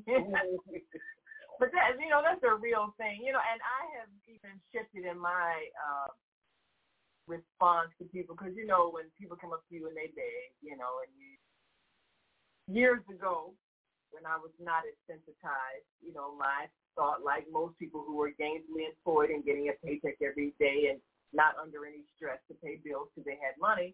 So somebody else comes to you who's begging, and your first response is, oh, why don't you get a job? Because you don't think of all the different reasons why they don't have a job. Right. And if you've never been through anything, you don't have empathy for people who've been through things. Nope. So now that I'm older and have been through enough life challenges to have empathy, I don't question people if they ask money. I just give it to them. If I got it, I give it to you. Because, I mean, right. $5 is not going to break me. I can go make another $5. $10 is not going to leave me home. If I can just give that to you, buy yourself a meal, you know, get yourself some deodorant, whatever you got to do. Look, if I have the money, why not give it away? Because I have access to more. If this person on the street, they probably don't have the same access to money that I have. So whatever I give them, it's not going to kill me. And morally, if they're cheating, back to that point, morally, that's on them. That's not on you. I've done my job. Yeah, exactly. Right. Do with it. That's on them. I've given from my heart with the expectation that it's going to help you. If it's a scam, well, that's on you. You're going to get back from the universe what you gave out, which is this karma. That's right. That's right. That's right. I'll get my karma for doing an act of service. Right. So, you know, it all balances out. So I think even with people who are coming here, yes, some of them might be questionable character. They're going to get what they got coming. Mm-hmm. But karmically, if we really want to do what's right, we'll help everybody who needs help. And I don't think it has to be an either or thing. Well, we can't help them because we got to help the homeless. Well, we can't help the homeless because we got to help them. I don't think it's an either or. I think it's an all and. We got to figure out how to help everybody who needs help, so that nobody is suffering. That has to be our. You need somebody who knows somebody who has some resources that they can use. It's not always about money. You got resources. Yeah. You tell them where to go get a bed, where they can go get a meal, where they can go get a bottle of water, where they can do anything. They can make a phone call, charge their phone, anything. Everything helps. So it's, don't think it's always about money. It's about resources. It's about resources. Absolutely. And we have, each of us, we may not realize what we can give But even if you don't leave your home, there's something that you can do to give to help. Put out some of them blankets you ain't used. And just put them out on the porch. Put them out in the lawn, and call somebody to come get them. They have folks that are homeless organizations. Yeah, Goodwill. I think they do pick up. I know Salvation Army does pick up, and some other organizations do. Yeah, and drive it someplace. But how many got blankets that they're not using? Come on. And that's what they asked us yesterday. They said, "Would you please get us some blankets?" And as I was leaving, a man pulled up and had a trunk full of stuff, and he had two blankets, and they were so happy you would have thought it was wow. Yeah. Then that's worth more blankets. We good. Yeah. And if we hear, you may not be in the area that we're referring to, in the Chicago area. You may be anywhere in the world, because again, this is blasted out in the World Wide Web, and we have a strong presence in the European nations. There's homeless everywhere. There's homelessness everywhere. It's a pandemic.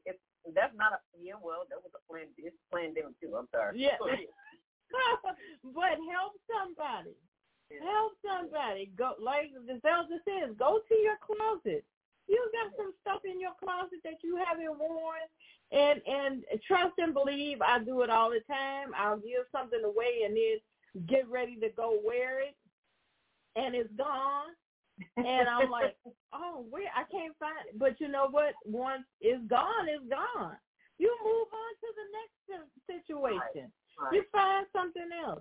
Somebody can use what you have that you are not using. Food, and don't always worry about the expiration dates on those cans. That's a ploy for you to buy stuff. If that can is not dented, if it's not rusty, if it's not food in it is still good. And you know, you give a can opener. I was just about to say that. I remember, I think it was maybe you, Zelda, I'm not sure. Somebody said if you're giving cans, give those pop cans, or give a can opener, because they have to go with the hammer and the screwdriver, and you know how we used to do it. Right. It does make a difference. So we try to give them one that has the can that'll pop off. Yes. Yeah. So be mindful of that as you go through your cabinets. I think it was last Saturday where the postal workers was collecting cans. Oh, that's good. Yeah, and they should do it again. It should be more than once a year. You know, It should be. And don't forget, tip your postal worker. I'm just saying. Yes. Yeah, we should. Tip your postal worker. Anybody who's providing a service, just like travel advisors, tip your travel advisor. And if you have any questions or concerns you want to talk to me about with travel, or, send the email, gatewaytravelllc@gmail.com. If you want to talk to me about the Female Solution, where we have a solution for you all the time about any topic, trust and believe. We can talk to you about any topic here at the Female Solution.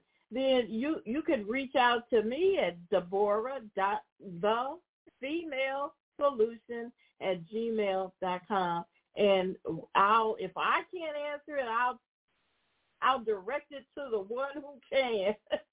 So we'll figure it out together. That's what this is about. That's what this world is about. Figuring it out together. Mm-hmm. What was the name? Yesterday, the post office lady, in my building. Every time I see, because I'm in an apartment building, so there's lots of apartments. So and they are back there putting that mail in. They don't come until 5 o'clock, and they don't leave till 7. And that's because, you know, she comes that late because she's got double duty. Yep. Yep. Yeah. And I told her Sundays now.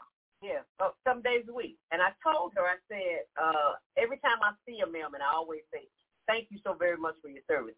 And so we started a conversation, and I told her about the gala. She was like, girl, bring me some of them flyers so I can pass them out to my post office. Yes. Yes. So for those who say I talk too much, yeah, it's impactful. How else we gonna communicate? Come on now. Thank you. Thank you. Grab that box. You gotta have a conversation about it. We gotta keep having a conversation about it. That's why we as a community gotta help Brandon help us. He can't do it on his own. And Deborah, we're gonna finish this conversation on Monday. Oh, great. Because we need this. We cannot put all that weight on his shoulders. He is one man. He has a family. He needs our help. And it's our responsibility as citizens living in the city of Chicago to do what we need to do. Yes. Not point fingers and say they should have did that or they didn't. Right. No. That's, if you don't have nothing good, just say keep it to yourself. Don't say nothing at all. Right. Keep it to yourself and try to figure out something that you can turn around and be good for you. Yeah. You know, like the small block club, that's what we really need now. Each club needs to get together and figure out how they can do and then get together with a whole community.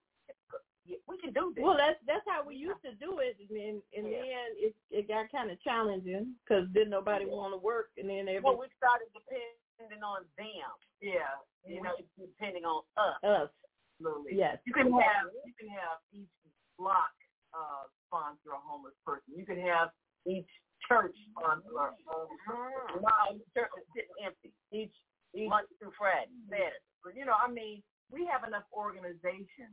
Mm-hmm. Where people just decided in their organization they would sponsor a family. We could take care of the problem.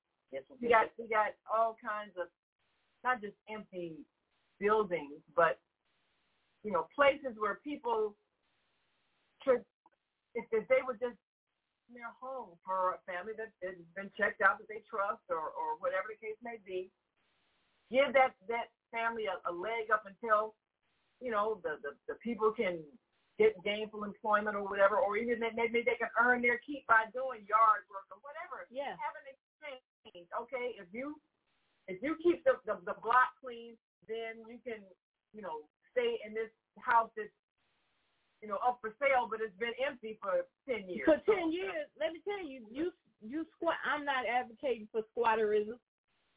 But if you go into that vacant house that's been vacant for 10 years, and you cleaning up that lot, and you making sure that you don't have none of the riffraff and stuff hanging out, then you are an advantage to the block, to the neighborhood.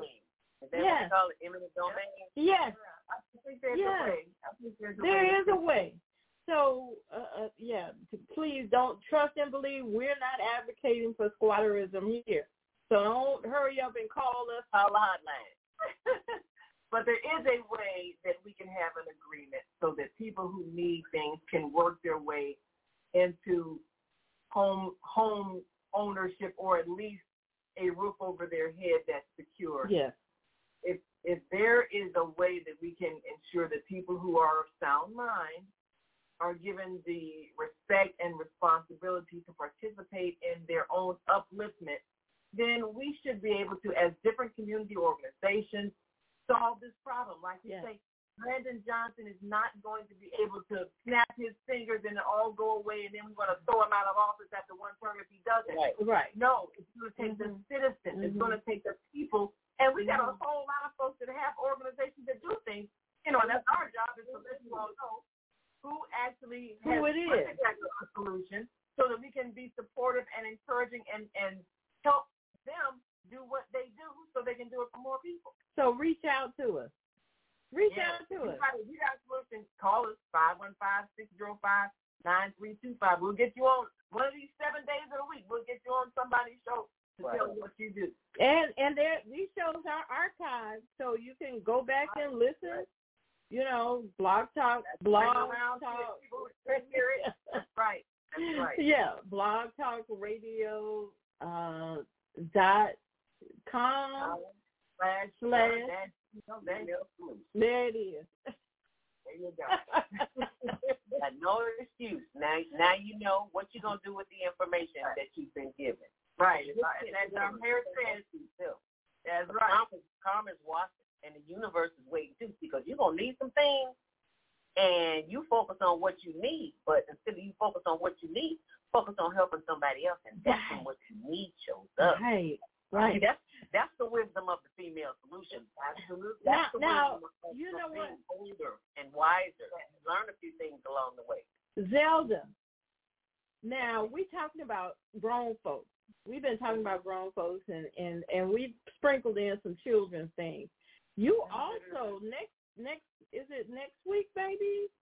Yeah, we're gonna see some global versus retailer contest. On our YouTube channel. Yes. So if you have, could you talk about how the children can get involved into the global? The Global Virtual Teen Talent is every last Saturday of the month. Mm-hmm. And they can compete, ages 13 through 19 can compete for prizes, cash scholarships.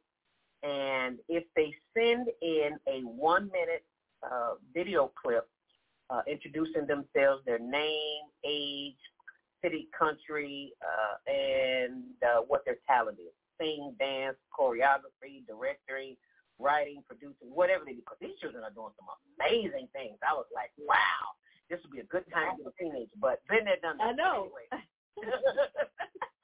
But these children send us emails from Africa, Asia, Australia, Europe, anywhere on the planet. And I was like, would you look at this? So tune in next Saturday, 12 to 1.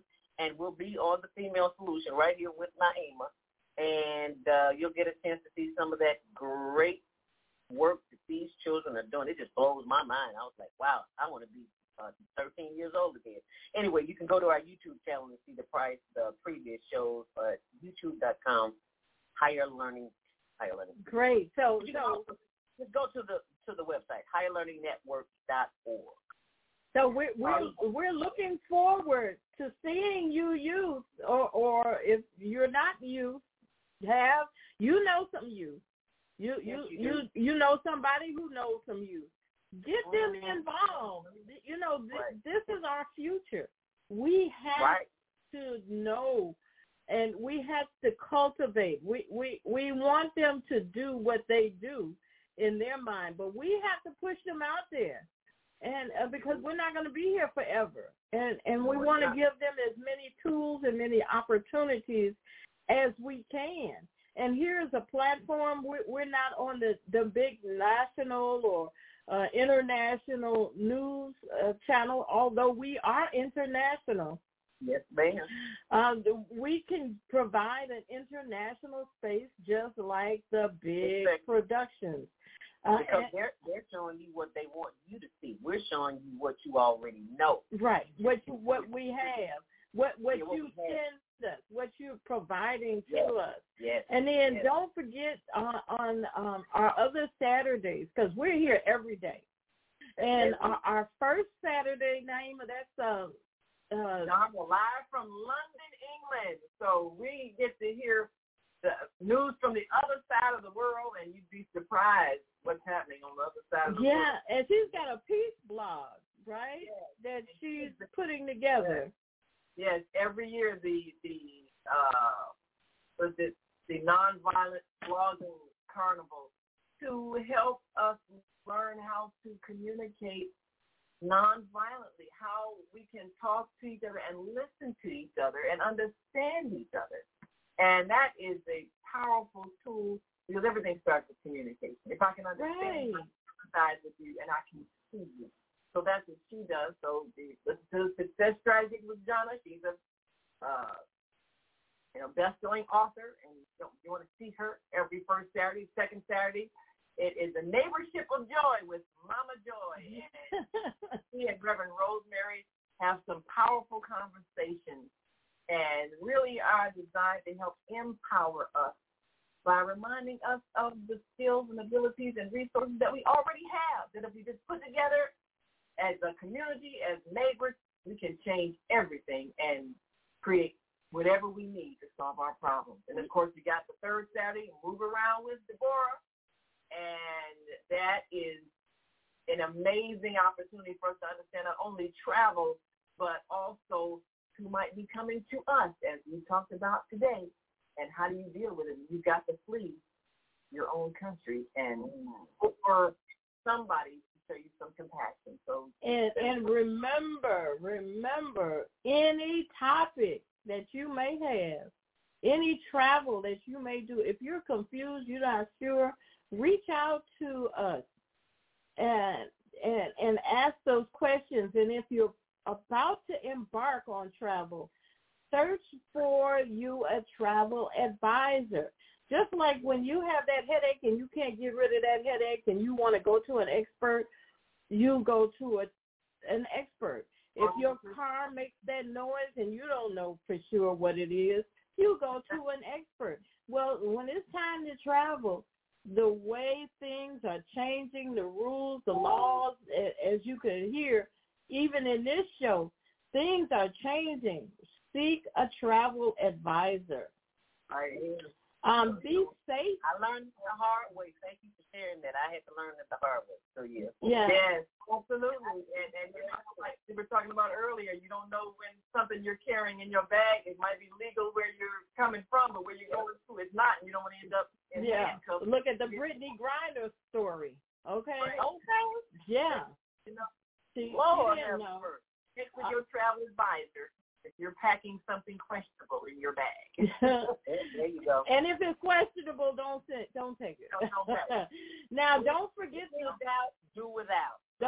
the Suicide and Crisis Lifeline for the country, 988. You never know when a person is going through. Priyanka, you have something to say? You want to help us close out? Did you have something to say? Comment. Well, I'll say this: as people interested in helping the homeless, take some in your house. And here's another thing: you have students that are coming from out of town, and in St. Louis they had students that were sleeping in the airport, attended the University of Missouri. Nobody thought to take them into their house. Wow. Or take them a meal or a blanket. Well, you know, sounds like an opportunity to start a program. Let's think on it and manifest it. We'll figure out what to call it also, but some kind of way, host family for the homeless. Hosting the homeless. God bless you all. We certainly appreciate everybody's input, and those of you who did not have a voice today, we know your plight. Come back and join us. Thank you. Good night. Bless you all. That's helpful.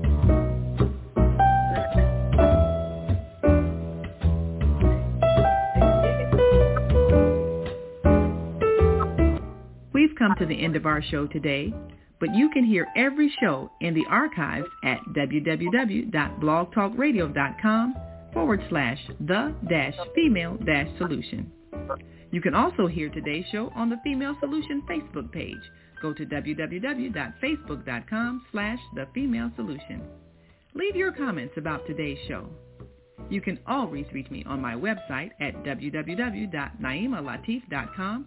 That's www.naimalatif.com. Watch our TV shows, listen to our radio shows, order our books, and be sure to get your copy of the book, The Female Solution. On behalf of our team of radio hosts, I'd like to thank all of you who participated in today's discussion. And to our global family listening from all around the world, we say thank you. To our family in China, Sheshe. India, Zanyaba. Japan, Arigato. Korea, Kamsahamnida. Russia, Spasiba. Germany, Danke. Poland, Dziękuję. France, Merci. Spain, Gracias. Italy, Grazie. Egypt, Shukran. Ghana, Medasi. Nigeria, Eshe. South Africa, Ngiyabonga.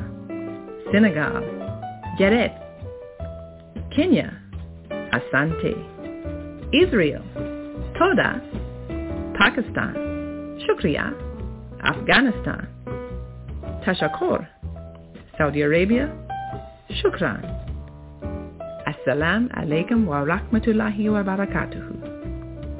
Thank you, and may peace be upon you and the mercy of God and God's blessing.